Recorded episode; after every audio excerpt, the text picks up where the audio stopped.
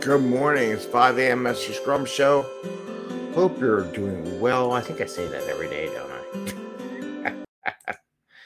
and hide that. And we're here. We're live on the 5 a.m. Mr. Scrum Show. I just got the kids off. So everything's all packed up, ready to go. Running a little late, though. So today I want to talk about. Uh, I was reading Marsha Acker's book. Her book is just take take it. It's easy to read. I got a lot of it, a good chunk of it done like in less than an hour.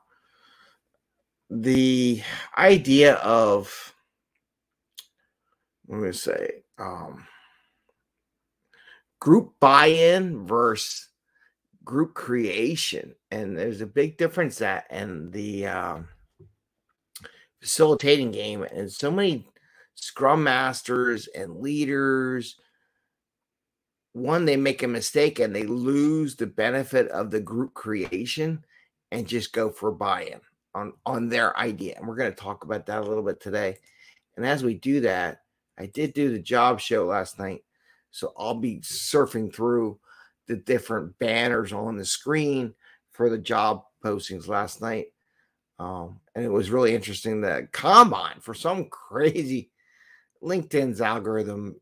We should talk about testing one day, and I'll talk about LinkedIn's algorithm as far as testing is a classic failure.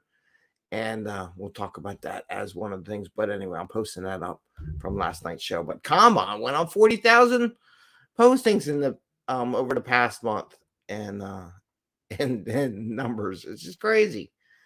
It's, it's, another one of those crazy ones. Anyway, it's 5 a.m. Master Scrum Show. I am Greg Master, Scrum Master and Agile Coach. And here we talk about Scrum and Agile in a very practical and tactical way um, to bring value to your customer, not working crazy hours to do it, get it done, get home, and enjoy life. So, why am I talking about her book? Well, one of my goals, as if you listened to one of my things the other day, was to read a book once a month at least. So every day I'm trying to read it, and as I'm reading some stuff, stuff comes to me and it was very interesting because I saw some examples of it. And in our book, and it, it's somewhere I forget where it is actually in the book, but uh, they talk about when she talks about having that neutrality, right? It's it's really coming out of the neutrality part of her book as a facilitator, being very neutral. So one of the things that I see, and even when I taught the ICAgile facilitation class, and I've taken. Did I take hers too? Well, I took hers in the coaching. I took her coaching class. Um, when I see leaders come in and say, "Hey, I'm going to facilitate a meeting or Scrum Masters," and a couple things happen. One is where they want to get their idea through the process. So, like if I'm a leader, I'm gonna facilitate this meeting. I'm gonna think I'm doing it right and asking questions and everything, but you the leaders is providing this is my outcome, and I just want you to buy into it in the end. So they do votes, they go, they talk about it, but this is what I think I'm going to do. Or the facilitator puts themselves into the discussion where the team is talking about problems they're having and solving those problems.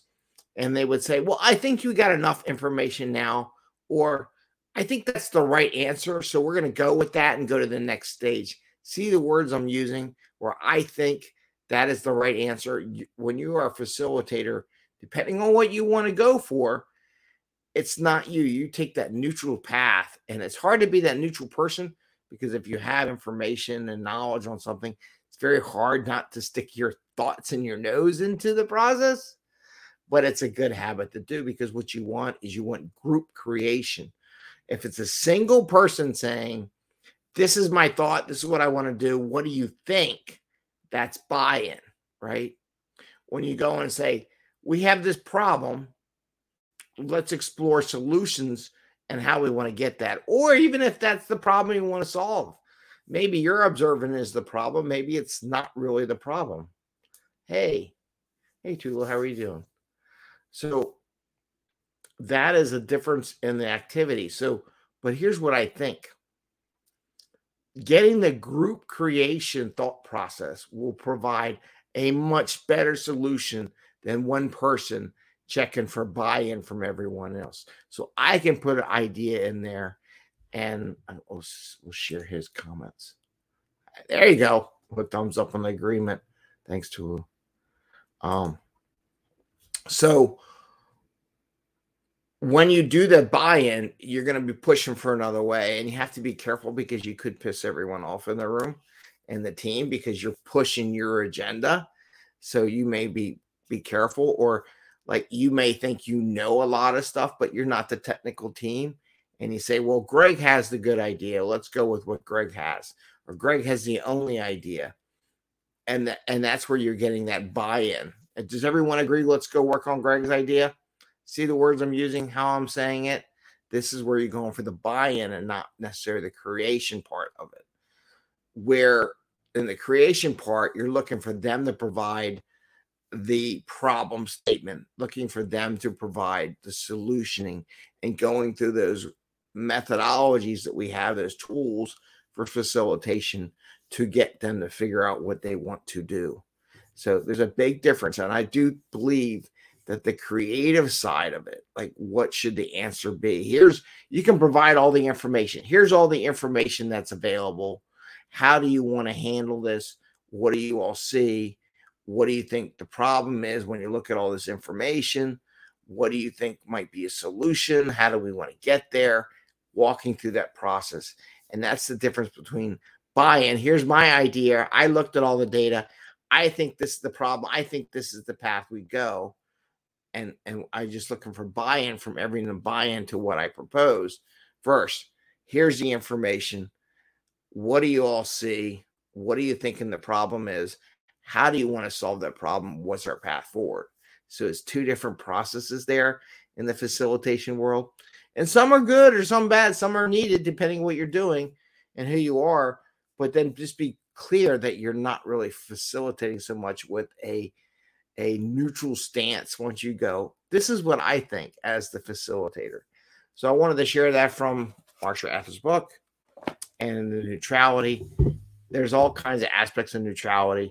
And I've seen people would come into class, really good leaders, but then they'd come off, go, Well, I wanted to propose this idea to my team, and I'm going to facilitate it, and I'm going to guide them into the direction which I want to go. And that, and that's where you kind of get off. It's where you miss the whole facilitation mark on that about being neutral and getting them, the people in the room, to decide what to do. There we go. What, what, what do you got here? Create level, the level ground to generate discussion. Yes, that's a good point, especially in the facilitation. And and and not just that in this conversation, just talking about keeping neutral. Don't let your ideas, your solutions in your mind penetrate the group as they come up with an answer. So, with that, I'm going to say have a great day. Happy scrumming. See you tomorrow. Did post up that jobs posting um, last night, so that's up there.